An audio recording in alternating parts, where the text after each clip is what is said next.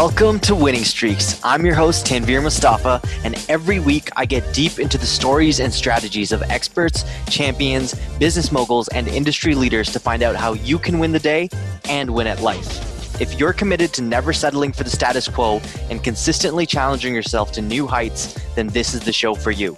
In return, I commit to bringing you insightful, practical, and no BS conversations that will help you create your next big win.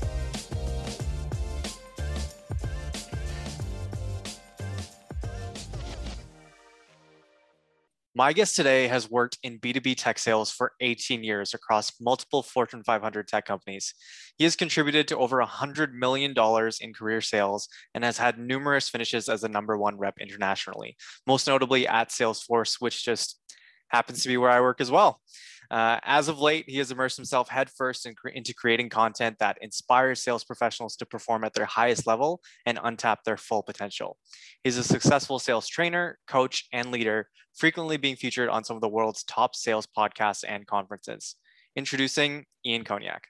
Ian, welcome to the show. That was an awesome introduction. Thank you, man. I, I hope I can live up to that massive uh, intro you just gave. It's great to be here, Tanvir.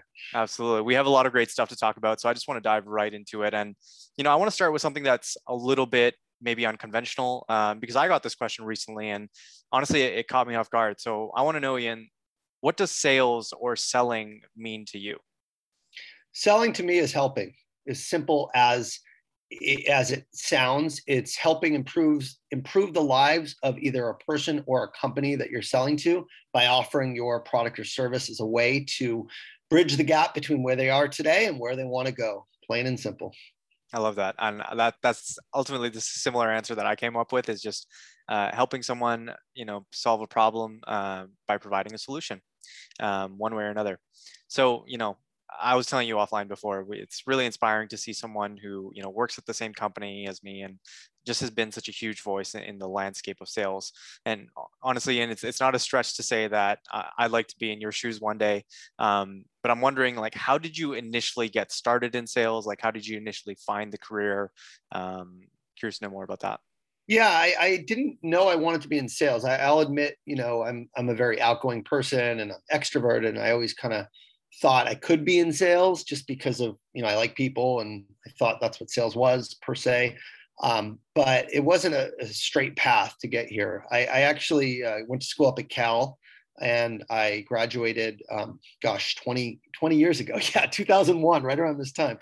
Um, and I decided I did not want to go into uh, the corporate world. I wanted to be a teacher. And I started um, teaching English in South America and Venezuela and that for me was like a way to continue traveling. I'd caught the travel bug in college and lived abroad studied abroad in australia and had been to all these countries and i was like i'm not ready to go you know tr- traditionally into into the corporate world. And so i i um, was able to get a visa. I lived in venezuela for a year and i ended up meeting um, somebody who i fell in love with at the time who um, at the end of the year, it was really a choice. I could stay in Venezuela and continue kind of just teaching and living or we both could go to the US um, and try and you know keep the relationship. Well, the challenge was she could not get a visa, and they weren't giving out visas from Venezuela unless it was a student visa. And so the um, only way that I was going to help her, she had no money. So in Venezuela, I was making as a teacher, I think it was $150 a month. It was nothing, but the living expenses were also nothing too. So it's all proportional to where you live. It's very much, you know, third world type type of environment mm-hmm. in terms of, um, you know, the modern luxuries that we have. None of that was there, and you know, it was it was going to be a stretch uh, for her to get to the US unless I was able to make a lot of money and very quickly because the international student tuition was very high. Even at the community college, it was like, you know, $10,000. $10, um, so I leave Venezuela and I have no girlfriend, no money, and no job. And I quickly learned that you know what I wanted to do, uh, photojournalism, which is what I had been doing kind of when I was in Ven- Venezuela on the side, was not going to pay enough to be able to get her here, and it was mostly freelance jobs. And so I'm like, what can I do that I can make you know a lot of money very quickly? And I went to a job fair for marketing and sales, and um, there was a I remember it was a flyer that was put out in a booth from a company called Lanier. Now Lanier, most people hadn't heard of, but they had made copiers and printers and kind of dictation devices and they got bought by a company called Ricoh.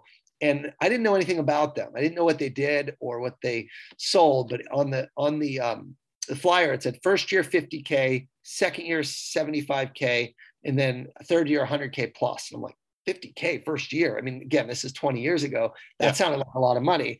Um, and I was, my parents were nice enough to let me move in there with them, and so I wasn't paying rent, so I could save a lot of that. And I'm like, I will take it. What do I need to do to make that right? And right. it said, it said guarantee, and and they're like, you just need to, um, you know, to do what we tell you to do. And so I, I, get to my interview and they pretty much almost laughed me out the door because I was I had no sales experience. I had only a teacher. They're like, the teacher is the last person. We want people who are money motivated, who are going to hustle. Like, why would we consider hiring a teacher with no sales experience? And I and I explained to them because I have to succeed. If I don't make this work, um, I can't be with the love of my life, and I won't basically be able to move out. So my my goal was was very clear. I had to pay for save enough to pay for college and support both of us at the age of 23. And the only way I was going to do that was if I made a certain income. And so um, when I explained that, they said, "Okay, well, what do we got to lose?" And so they gave me a shot. And sure enough, a year later, I I had my girlfriend here, and um, and I had I we were on our own, and it was off to the races. That was back in 2003 when when I first got started that's that's quite a crazy story. And you know you you put a lot on the line like to to to go through with that. And, and uh, especially if you have no background in sales like it is really foreign to just jump into all of a sudden.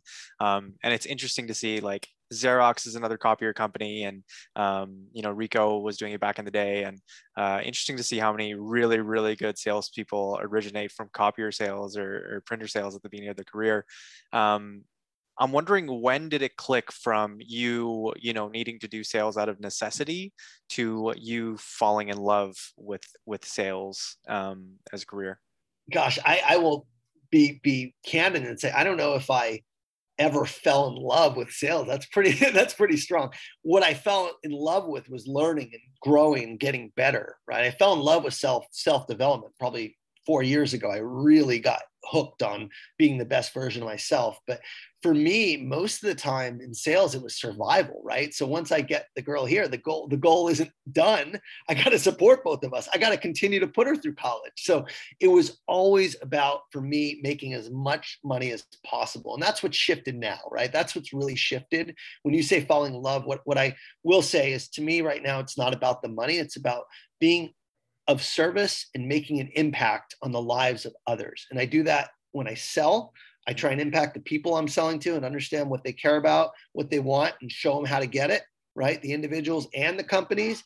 And when I do private coaching, it's all about literally trying to change lives and help people break the bad habits that are holding them back and the limiting beliefs and be the best version of themselves. And mm-hmm. I really had to do that work on myself extensively. Um, you know, I, would say it started four years ago when when I really um, fell in love with with getting better, and in the process, I fell in love with anything I was doing because I was giving my all for for those things. But I would say for the bulk of my sales career, I was running on a treadmill. I was trying to make as much money as possible and just live a high life. And you know, when I realized it didn't get me where I wanted to go, that's when I started making some really important shifts in my own life that led me to where I am today. What were what were some of those important shifts? I think for me, there's there's a word um, that that comes up a lot, and that word is alignment.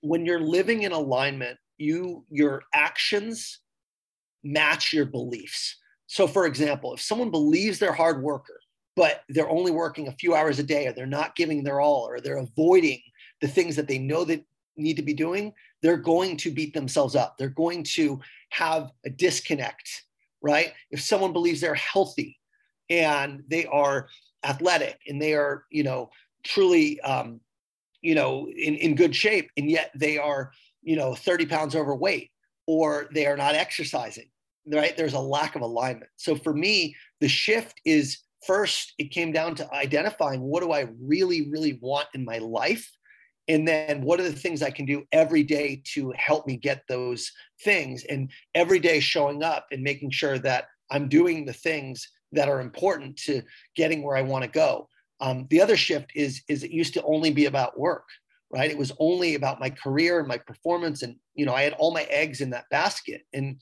what I realized over the past few years specifically is it's equally, no, I'm not going to say equally. I'm going to say it's more important to have quality relationships and to be a person of integrity than it is to be a person who's a top performer and making all the money in the world. So I've made a lot of shifts to spend more quality time with my family. I've made a lot of shifts in how I approach money instead of hoarding it, I'm actually spending it and enjoying it now and outsourcing a lot of the things that I would traditionally not do so that I can have a better quality of life for myself. For example, you hear some noise in the background. That's the nanny who's watching our kids that comes several days a week to ease some of the stress off my wife. I also outsource, you know, um, the housekeeping, for example. I outsource the gardening, the pool, you know, a lot of stuff that I used to do because I had a, a, scarcity mindset. Right now, it's I have a it's a shift from a scarcity mindset to an abundant mindset where you know I will be provided for if I focus on being the best version myself and really you know helping others get what they want. I'm going to get what I'm I want. So I shift with how how and how I spend my money, how I invest. I shift um, how I spend my time and where I spend my time.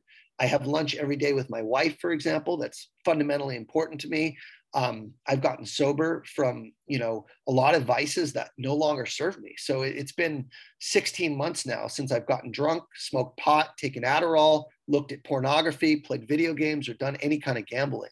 So those were all things that you know were distractions that basically maybe felt good in the moment, but you know didn't help me um, get where I wanted to go. And you know, some people say you're crazy. Why would you give up some of those things? But for me, you know, it was it was it was a, a, choice that I needed to make in my own life to live the life that I um, know I'm capable of living. And every day I can say um, it's not perfect, but it's pretty darn good. So uh, I've made a lot of shift in my personal life and, and um, put put a lot of time with with the things that matter most, um, mainly my family, my self development, my health, mental and physical.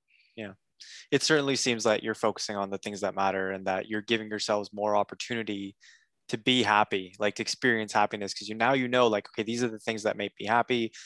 These are where I can parse them in my calendar to ensure that I am consistently giving myself that opportunity to be happy, um, while outsourcing maybe the things that that don't make me happy. Um, right. You know, I totally get that.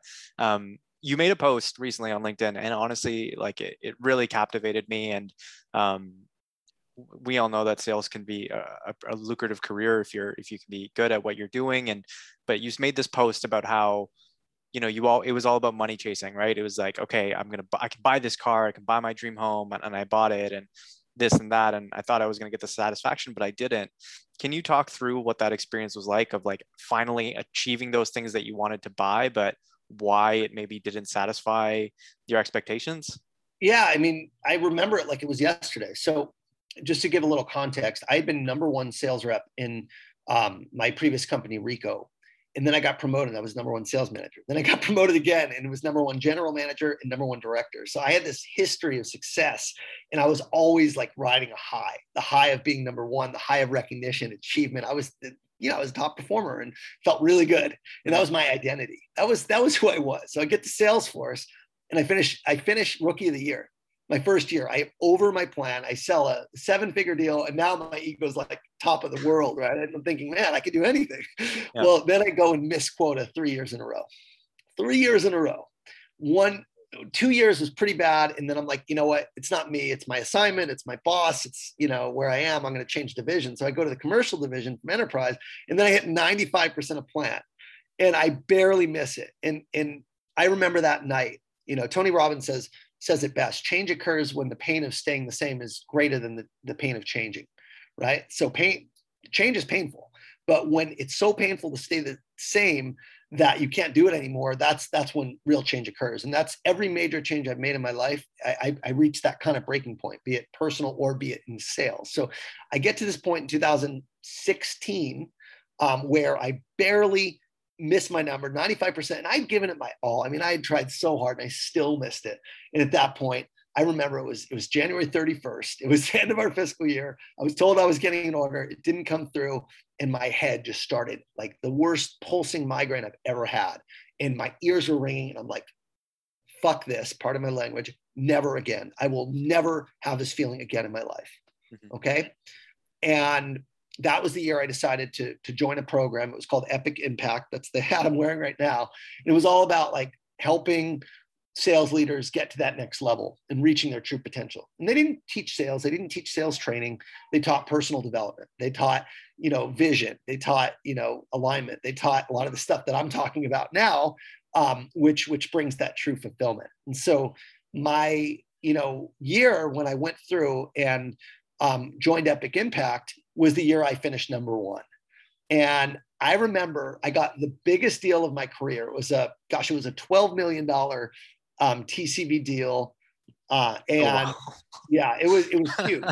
and my quota that year, I finished almost 400% of plan. And I remember like a week or two later, I was sitting in my car, and I had like literally just closed this huge deal. And I remember feeling like, is this it? Is this what I've worked, my whole life for? I, I just got to the pinnacle of the sales world.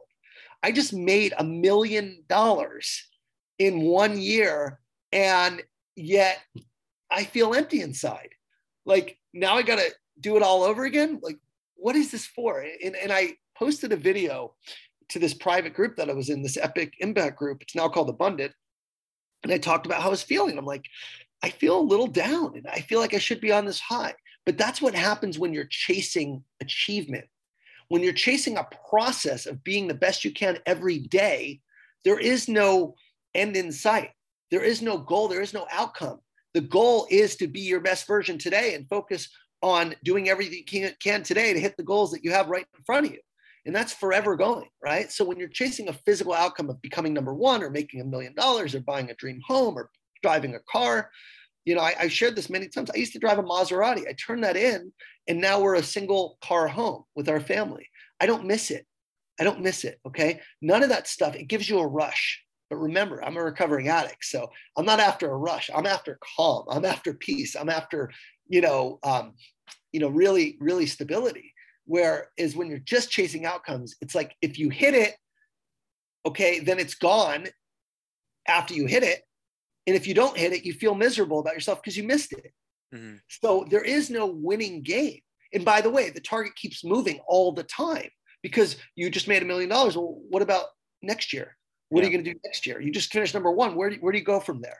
Yeah. So the feeling is one of accomplishment, but not true inner peace or fulfillment or joy longer that comes from really, you know, doing the things that are even more difficult than performing, which is facing your demons and being the, the person who has nothing to hide, who is is truly growing in, in a way that um, is, is beyond just an income or, or, or leaderboard. So that's that's the shift, I guess, the past four years I made is what ended up happening is I, I finished number one, I finished number four, and um, I still felt this emptiness inside, even though I had everything I could dream of. I mean, I have a, I live in a $2 million house. I live by the beach. I have a beautiful, amazing wife and kids. And yet I still feel this emptiness. This is a couple years ago. I'm like, what's missing? right and so i'm like am i just cursed do i do i can i just never be happy that was what i was thinking mm-hmm. and, and in the past couple years everything's changed since i started again really um, working on my you know family on my marriage on you know putting my time in other areas. Because true joy and true fulfillment doesn't come from money. It doesn't come from achievement. It comes from three things. The first one by far is the most important that, that's connection.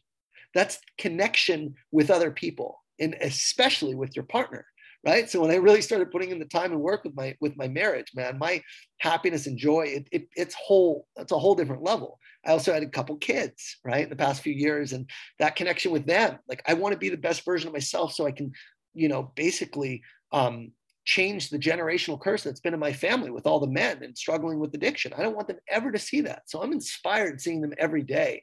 Um, that's the first one is connection. The second one is is contribution it's giving back, it's service. It's why you do your newsletter and your podcast. It's why I do my videos every week. It's why I go on podcasts. It's why I, I um, sponsor men who are in addiction recovery because I'm contributing. And in giving to others, you get true joy beyond what you get when you're just giving to yourself. And the third area is growth. When we feel like we're we know where we're going, we have we have strong goals and we're achieving our goals, not just achieving, but we're um, on track. Every day we're doing things that actually help us get closer to our goals. Um, then we're growing. So growth can be mental, it could be learning and getting better at jobs, it could be physical. I signed up for a half marathon in in um, in September. The longest I've ever run is six miles. So this is double what I would have ever run. And the only reason I did it so I can continue growing because I felt like my exercise routine was getting a little stale. So I want to challenge myself a little more. It's not because I love marathons, but next year I want to do a triathlon. So this journey to be the healthiest I can be, you know, started with me, you know, deciding not to ingest certain things in my body. And now it's in my mind as well.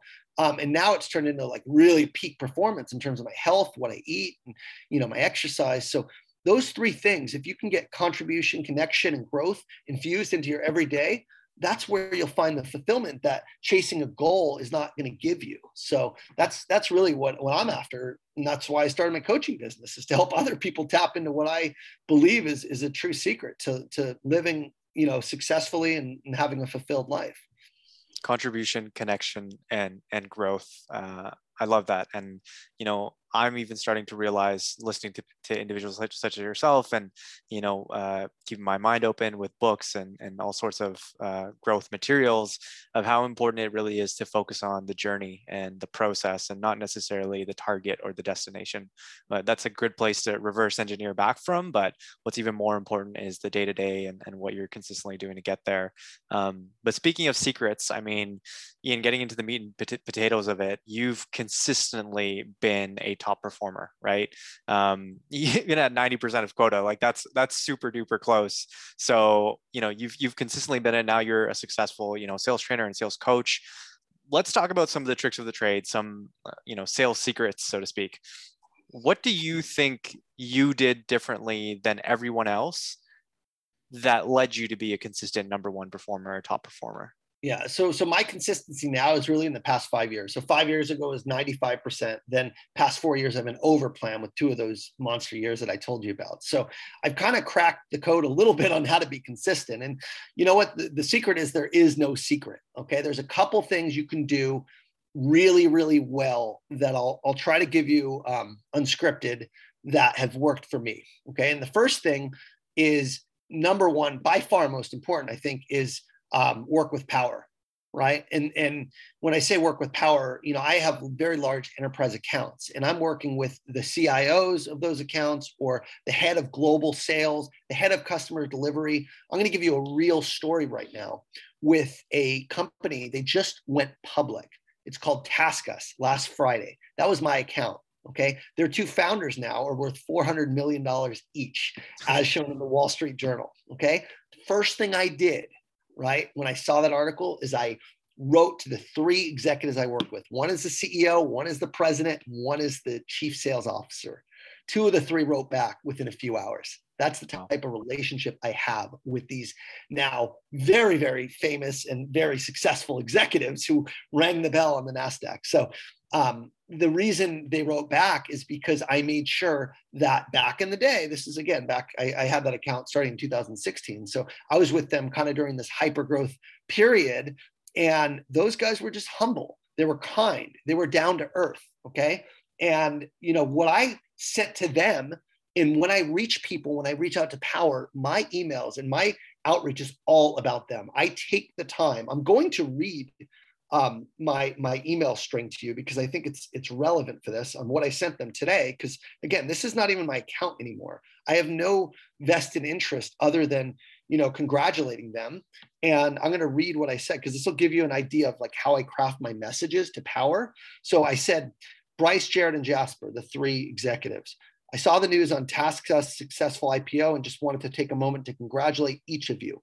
As Salesforce account director for TaskUs from 2017 to 2019, I supported your account during a period of hyper growth when you were under 100 million when I first started working with you. Okay. Most importantly, uh, it's huge to see how far you've taken the company. Most importantly, you did it the right way by putting your employees first. So glad that so many people in the Philippines benefited from this IPO and were part of your journey. It's awesome to see how far you've come in such short order, and I'm honored that we can play a small part in the journey. Okay. The chief sales officer writes back and says, Thanks so much for the note, Ian. It was truly remarkable day for all of us. Okay. Thank you so much for your support during our time working together. Salesforce has become a critical part of our business and our success, not to mention driving our growth, capital growth. We are just getting started. Lots of great days yet to come. I write back and I'll stop after this. Yes, indeed. I know you guys are just getting started, and hopefully the IPO will pave the way for continued innovation and disruption from TaskUs. Miss working with you and very proud of the team. You guys are all humble, sharp, straight shooters, which will continue to bring ongoing success. This is the type of dialogue I'm having with the executives. There's no pitch. It's all about them. It's congratulations, it's recognition, it's research, it's taking the time to say, great job, man. It's great to be part of that journey. Most of all, there's nothing in it for me. Okay. I don't manage this account anymore. I'm just happy for the guys. Right. So that's how I approach when I'm meeting with power. I really do try to understand what good looks like for them. My favorite question to ask in these initial meetings is, you know, if we were to fast forward a year from now and you could tell me I had a phenomenal year, what would that look like for you? Right. Get them get them talking about that. What would you have accomplished if we fast forward a year from now? Okay, get them imagining what a better future looks like for the goals. No sales reps are asking this stuff. No one teaches this stuff, unfortunately. Yeah. But that's the human, human to human connection. So, in sharing this example, I hope you got three things from this. Number one is always go for power. Number two is be authentic and don't sound like everyone else. Stand out, talk about them. And number three is focus on the goals and initiatives they have at the highest level, then back your product into what they're trying to do. So every proposal that I ever have for a client is all about, hey, where do you want to go? What's stopping you from getting there? And can I help? If the answer is yes, then I'm going to go hard at it because I know I can help you. If the answer is no, I'm going to say, sorry, we're not a good fit.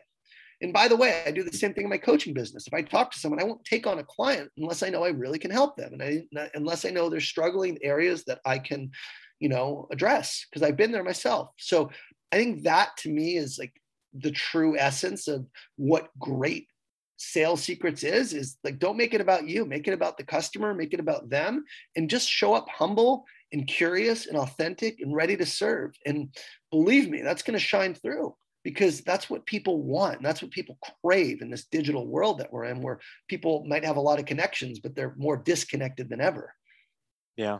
I it's it's so crazy you say that and and something that i'm realizing especially throughout you know the past year and a half with this pandemic and everything is just how much people create crave humanity in the sales process. And it's so hard. It's like it's not an easy thing to do. Like just being zoom fatigue like back-to-back meetings all day virtually um, you know uh, just hearing the same emails or seeing the same emails over and over again you know being in the same calls over and over again seeing the same slide decks agenda introductions you know so on and so forth over and over again um, it, you can easily tell how people are getting tired about these things and finding ways you know m- myself personally um, i don't know if you've read the book the go giver i just talked to, i recently talked about it on my podcast but um, mm-hmm. all about like how can you be a giver first before you you know start to take if at all you know just giving without um, need for expect or without expecting anything in return. And I'm trying to figure out how to integrate that in my sales sales process.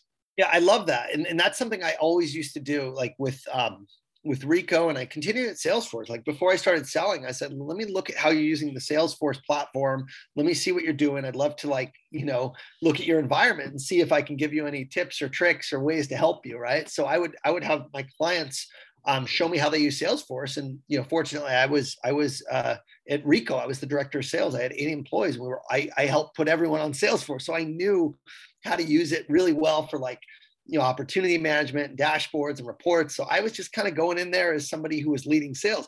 So when I could tell, um, you know, heads of sales that I grew my business 30% as a leader with Salesforce, and I'd love to see how they're using it. If they're using for the fullest, they'd take a meeting all day long. I wouldn't never, but it wouldn't be there to like pitch. A lot of people, even at Salesforce, right? You know this, like you're looking at um, the white space, you're looking at what they don't own and you're pitching those products, right? Yeah. But my approach was always to look at how they're using the platform and compare that to the goals they have.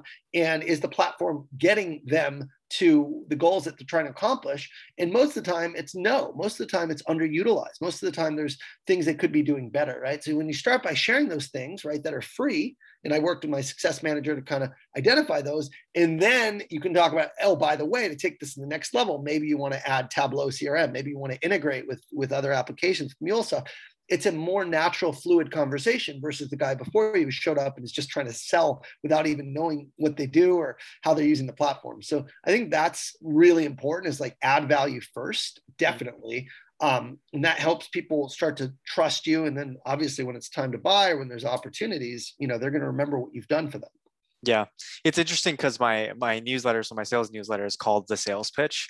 But funnily enough, or ironically enough, I'm trying my least as like as little as possible to actually pitch because if there's not a need, right, or if, if it's the end of the month, like why should the customer care if it's the end of the month if there's not a legitimate need to change? If there's yeah. if there's not enough of a pain um, you know internally to, to change. And so trying to be more cognizant of that you know throughout the process and um, so, it's you know yeah.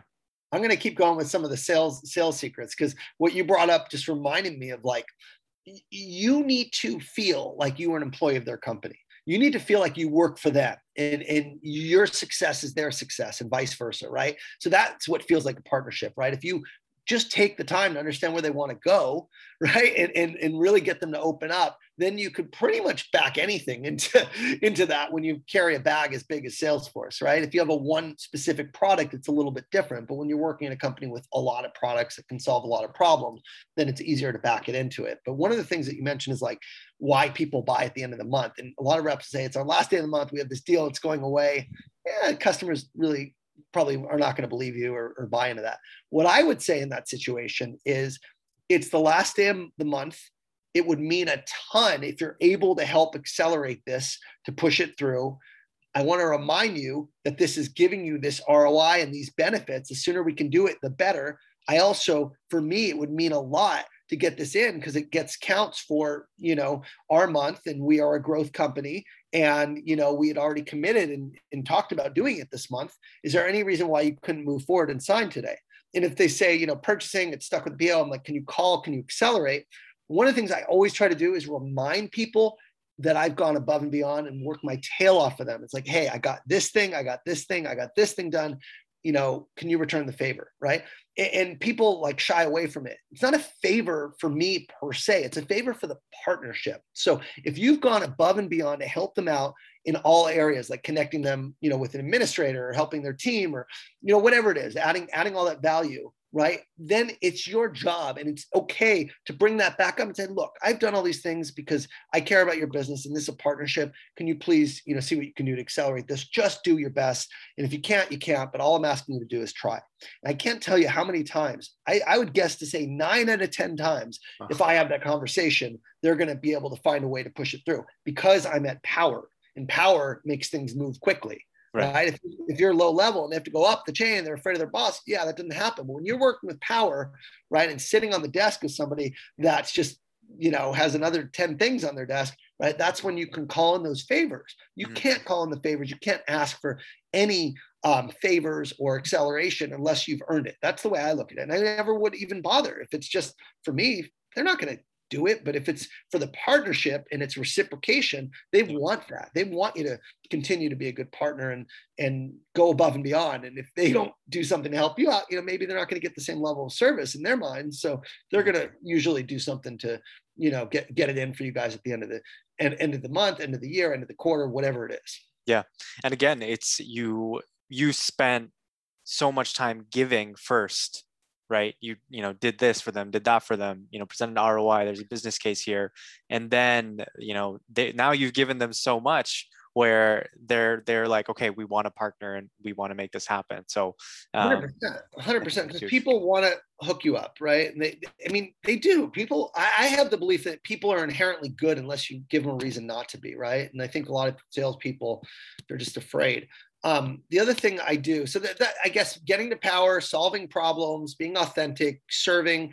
The other thing I, I do, I think really differently is is my philosophy is that it's not that people aren't interested; they're just busy, right? And I think a lot of reps will stop calling, or when they're getting ghosted after a great meeting or proposal, you know, they're they're, they're they don't want to bother the client. They don't want to be annoying. They don't want to be too pushy.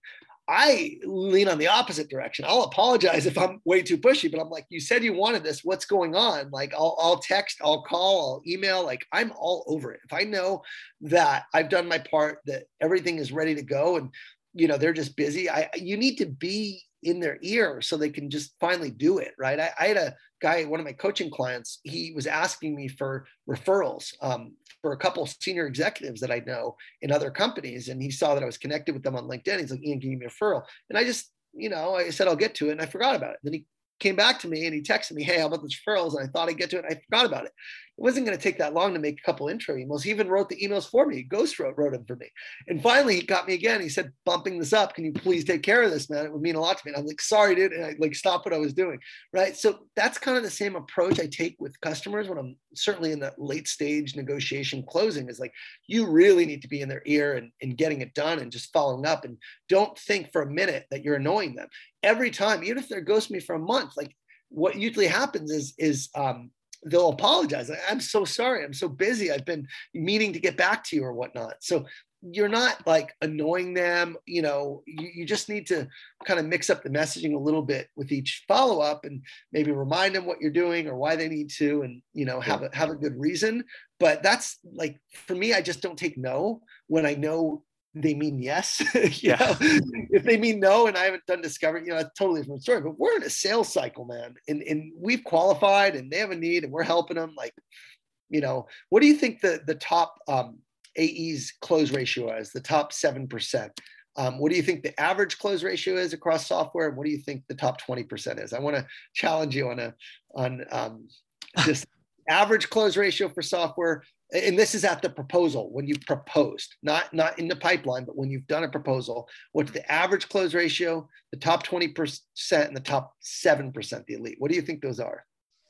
Uh let's say average um 15% uh close ratio um let's say top top performers um 25% and you know top 7% is like 30% close ratio.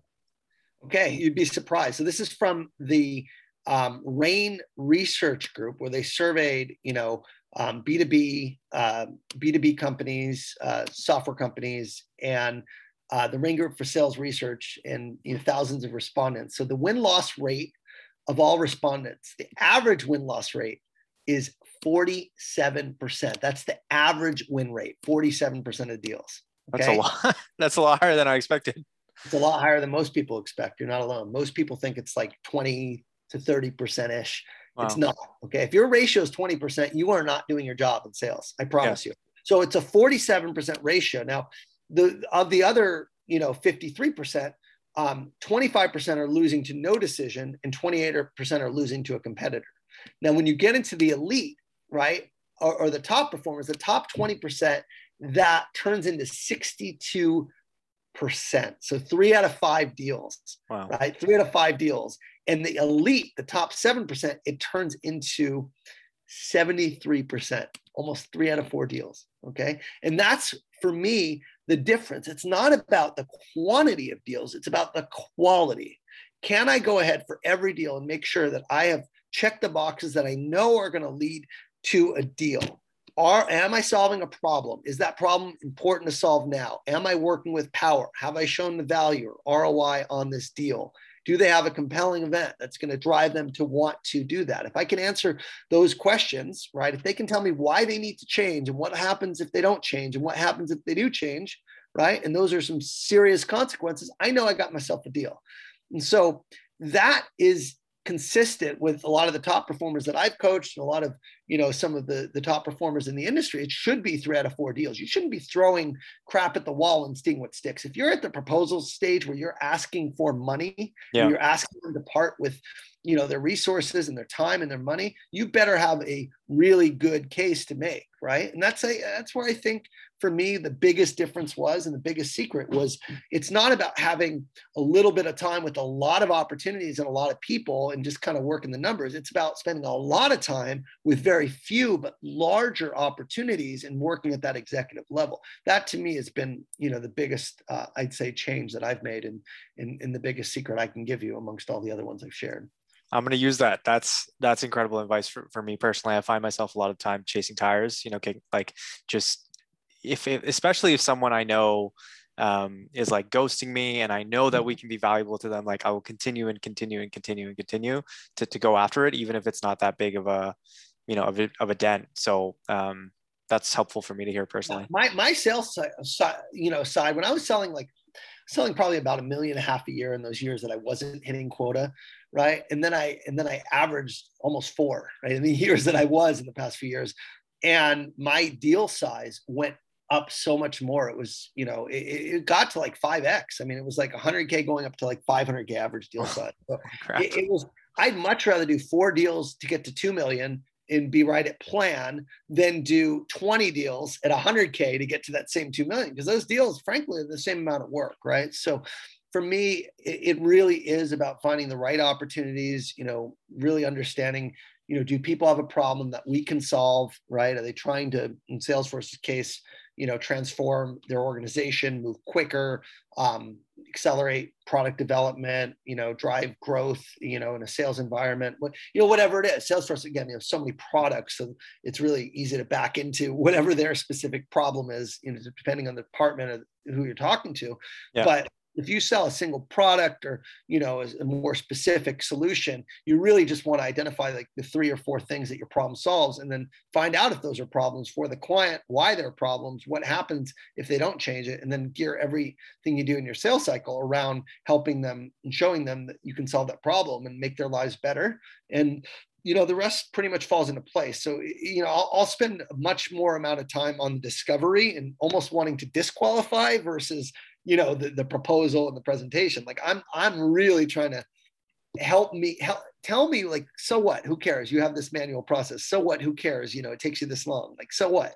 Yeah. why do you want like it's almost like not confrontational but it's definitely contentious in some scenarios. It's like okay well this is going to be a massive change to bring in new software and to change how you work. Is it really worth it? Like what happens if you don't? You know yeah. it doesn't sound that doesn't sound that bad to me. I tell people that doesn't sound that bad. So they can really kind of dive in as to yeah, why it's necessary. The, the, another another question I like to ask is what can't you do because of the situation you're in today? What is this stopping you from doing? So if you really talk about like opportunity cost, maybe they can't get a product to market, maybe they can't get funding, you know, for their Series A, maybe they can't, um, you know. Uh, sleep at night you know like whatever it is like if you can find out what they can't do because um, of staying the same. Again, it gets back to that Tony Robbins quote. You know, if the change of of um, staying the same is greater than the pain of changing, then you know the, they're willing to to make a change. So I think software is really complex. It's tough, and it does require a lot of change. So you better make sure you know that your clients are um, willing and able to to make that change, or else you're going to spend a lot of time with unqualified people and you're going to have a lot of frustration because your deals aren't going to close. So just better to invest a little more up front learning about you know what why they need to change and what's in it for them. Um, and then if it's something that frankly you can help with that's when it's like great i'm going to bring in my resources i'm going to bring in the team my engineer we're going to build a custom demo we're going to you know show you an roi it's going to be an investment. Are you ready to you know, to, to walk this road with us. And, mm-hmm. and they say yes, you know, then it's like they bring in their team and we have a deal, right? The, the sale isn't made at the proposal stage. The sale is made in the discovery and getting permission to go in deep in their business and dig. Because by that time, if they're showing you everything, they're committed, they're ready, and they want to change. They wouldn't be wasting their time otherwise. Right, right. And so digging in more into that uh, you know you said focusing on a few big deals as opposed to like multiple tiny deals is where you'd rather spend your focus. So um, you know that's something i'm trying to think about now but something that we face is, is you know sales professionals is the stress of sales. So for example if i'm if i'm spending a lot of time on a bigger bet that's maybe a three to six month cycle that maybe means that I don't hit quota this month, or that maybe means I don't hit quota for two months, but I'm setting myself up for a big month later on. So how do you deal with this the the stresses and pressures of you know quota and sales and and you know management and et cetera, et cetera? Yeah, I think you just said it, management, right? like, I'm, I'm in the enterprise. I'm in the national enterprise. So I'm I'm kind of the I don't know the special ops for for Salesforce. We're we're dealing with the the biggest of the biggest accounts. So I only have two accounts now. I, I haven't always got here. It took me eight years to get to this point where I'm in this division. But my two accounts are uh, totaling over 20 million ARR. Right, so they're big customers. They're complex. And I think leadership in my division understands it's an annual business. It's not a monthly or a quarterly business. If you're an SMB, if you're in mid market and they're putting this pressure where you have to hit your quota every month, man, that that's really hard, right? I think from my perspective, you know, the, the quote I love to use is all I can do is all I can do, right? If you know you're giving your all and you're doing your best and you really are doing all you can do, and most people are not doing all they can do, most people are working at maybe 70%. Um, but if you're really doing all, all you can do and focusing on your RGAs, RGA stands for revenue generating activities. I talk a lot about that, right? In other words, you're following up with customers. There's four types of RGAs. You're either setting meetings, you're doing meetings, you're preparing for meetings, or you're following up on the meetings. So if your time throughout the entire day is set, spent on those four things, right? And ideally in, in, in advancement of pipeline is the number one bucket that all those activities should be focused on, not generation of new pipeline, but advancement of what you already have, mm-hmm. right? Um, then you're doing all you can do, right? And, and that's that's kind of how I look at it, right? Is, is if I give my all every day, then I'm going to have really, really good weeks, and good weeks are going to turn into good months. Um, it's when you get caught looking at the number when you get in trouble, like, oh, I'm only at you know 20% of my goal for the month. I don't look at the number. I look at the progress in the deals that I have and I figure out what do I need to do to advance this deal forward. And you know, if you have a manager, especially in the larger enterprise that sees that your pipeline is full and maybe it's not full this month, but it's full this quarter or later on in the year and sees that, you know, you're actively engaging in deals and you're submitting DSRs and and for those of the audience who doesn't know what that is, it's a deal, deal support requests, right? So it's when you need help on a deal with pricing or legal or whatever. If your manager sees you're active and you're having a lot of meetings and those meetings are driving pipeline, you know, any manager worth their salt, any manager with even a bit of, of skill or intelligence is going to say, okay, this is a person I want on my team. Yeah. If you don't have that, your manager doesn't deserve to be a manager. That's, I'm, that's, I'm lucky that I have great leaders like that who who understand uh, the long game. Um, but I did find myself, you know, taking care, like being being an order taker. Like earlier this year, I found myself letting my day get away from my get away from me by you know doing cases, um, you know, DSRs, like all these yeah. things that aren't necessarily ACV generating.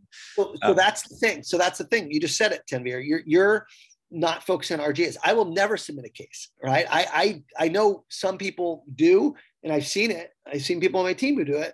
I my my CSM is amazing, and they know that if customers have an issue, they first of all I train the client to submit the case. I say, here's how you do it. I, I'm working sales, you have to submit the case, and then here's your CSM. And if you don't get the follow up, then you're going to to do that. Now there are cases like commission cases or something like that where I didn't get paid. You know, of course you have to do some of that expense reports, but for the most part, I, I, have a system I, I, I, use called the four Ds. Okay.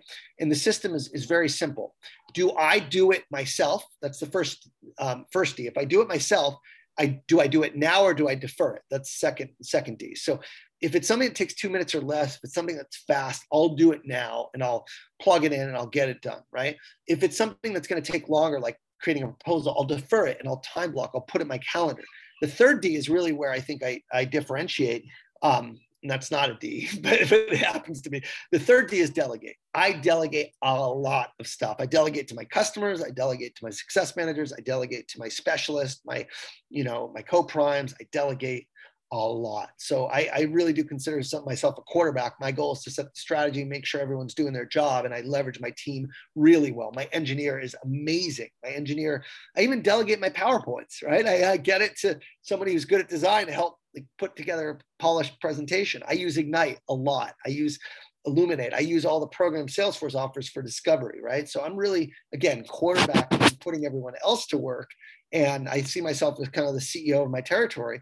And I have this massive team that's helping me do it. So delegation's huge. And the last one is delete it, right? Do I need to do this? Is it really necessary? Or is this something that's going to be a distraction? So if it's something I don't really need to do, you know, I get I'll, I get a lot of people reaching out to me for advice or sales tips or pick my brain. Maybe they want to get in Salesforce.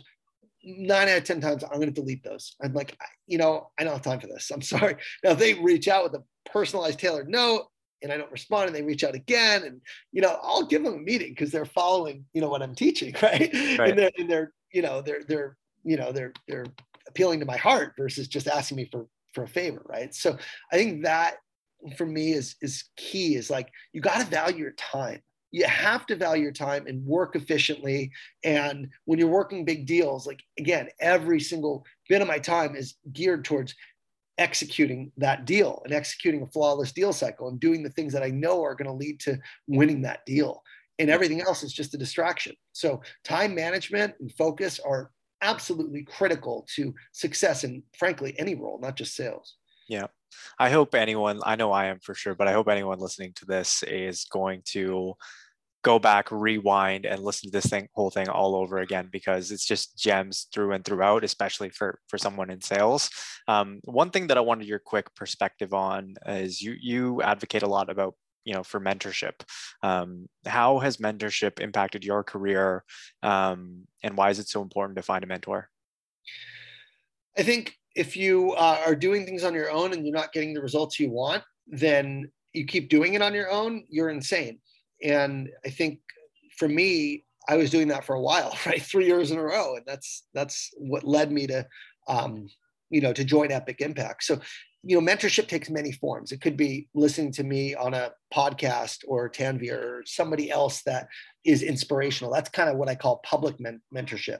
Then there's the the private mentorship, and then there's the paid uh, mentorship, right? So I kind of do all three. I have people I listen to, I have podcasts, I have books I read, you know, that are available to everyone that I just kind of soak in if I'm on a run, on a you know Audible or or whatnot, and that stuff's great um, because it really does help you um, get inspiration on what good looks like from somebody who is performing at a you know at, at a epic level, right? Private me- membership's great because it's a little more hand on and it's it's basically that's when you seek a colleague you know who's done it before ideally you know the top person in your company or your division or whatnot that is able to help you maybe just meeting once a month. I've done that for a few people um, myself as a mentor and i've had people mentor me the top performers that i had freestanding calls with. And that's like you know when you when you can bounce ideas off each other or you can um, you know plug scenarios that they're in that you know they've potentially been in and they can tell you you know how to structure a deal or you know what they would do in that situation. That's huge because you're literally not having to pave the road on your own. Someone's paved it before you and you're walking on that road behind them which is which is critical. And then there's you know the paid membership which is I think the most impactful. That's what I did. I've invested over fifty thousand dollars. Now it's close to sixty um, the past few years in my own personal development. So when it's paid, you actually have somebody whose job it is to coach and to help you, or you're part of a group of elite people that are all invested in their own self development. Invested. So there's accountability. When you put your money where your mouth is, when you're paying for something, you're going to want to see results, and you're going to want to put into action far beyond what you're listening to someone public or watching a podcast or a YouTube video. So that to me is like, you know, I I, I watch my money closely. Well, not yeah. anymore so much, but I used yeah. to. And, and, and you know, if I'm putting my money into a program, I better be getting the results. So I, I'm a huge advocate for you know paying for either group coaching or online courses or um, private coaching or you know any type of program seminar whatever it is i've been doing that for a long time um, for myself and you know especially out of pocket right? Make put some skin in the game and you know make sure because then you're going to put the stuff into practice because it's like man this is i had someone take out a loan literally yeah. um, to pay for coaching and he is getting so many results because he has to right? It's like he doesn't have a choice and man it's so rewarding to see when someone you know it means that much to them that they're willing to figure out a way to get it happen because those are the action takers. Those are the ones who are going to really so again the more you invest the more you're going to be willing to put the stuff into practice and take action. So for me mentorship is just part of my life now. I mean it's it's exactly even my personal brand i have a group i'm part of called brand builders group and i'm paying them in a few weeks $7000 to help me with my sales page my strategy my funnels my marketing you know a lot of the stuff that you know is going to help me get to my next level in my in my side business um, because i realize right now it's just me and I'm kind of doing things manually. So um, I'm getting their guidance because they've done it before. And for some of the, you know, more, you know, some of the best uh, personal brands out there, um, some of the most famous. So I, I'm very much somebody who practices what I preach, and and that's how I know I can preach it because I'm doing it myself. Yeah, the power of, of investing in yourself is incredible. And uh, honestly, I feel like I got a free coaching session today, so uh, I appreciate it, Ian. Where can people find you? Uh, you know, learn about you, connect with you, and maybe perhaps enroll in some of your programs. Yeah, um, best place is LinkedIn by far. So I, I, put out a new video every week on LinkedIn. Um, just follow me. If you if you connect, you put in connection request and just mention the podcast. Um, what I'll do is I'll send you a link to my newsletter, my YouTube channel, so you can get subscribed. If you're interested in coaching, just go to my website, iankoniak.com. There's a little form. It's just iankoniak.com slash contact. And there's a form in there. There's a wait list for a few months, but you can sign up on the wait list. And um, when spots become available, I'll let you know. I will be launching more of a group, you know, public coaching um, program in, in the months to come. So if you're interested in that, just again, sign up for the wait list. Uh, I have a YouTube channel. I'm, I'm kind of all over the place. the only thing I, I, wouldn't say is don't go on my Instagram because it's just going to be family pictures and, and my kids. So if you want sales coaching, LinkedIn, YouTube, and, and, my website are the places to go for sure. But LinkedIn, number one, I'm, I'm living on there these days. Awesome. I'll be sure to link all that in my show notes. Uh, one last question to cap it off. If there were one piece of advice you'd give to my listeners to help them accomplish their next big win, what would it be? I've given a lot of advice, but if I if I had to just leave people with one advice, I would say to start investing in yourself. Um, think about where you are today and where you want to be a year from now. And is there a big gap? And if there is, write down exactly what your future self looks like. You know, what are you making? How healthy are you? What are your relationships should look like? It's not one piece of advice. You have to think about your future. You can't be just running on a treadmill, you know, just not knowing where you're going. So take the time to set your vision for what you want, want your life to look like. Think about the actions that you're going to get there, going to get you there, and then start today. Stop waiting to live the life you deserve. You just got to identify and, and do it now because life is way too short and it can end before you know it. So, no reason to wait. Start today. Ian, it's been a pleasure to have you on the show. Thank you so much for for coming on to Winning Streaks. Great to be here. Thanks for having me.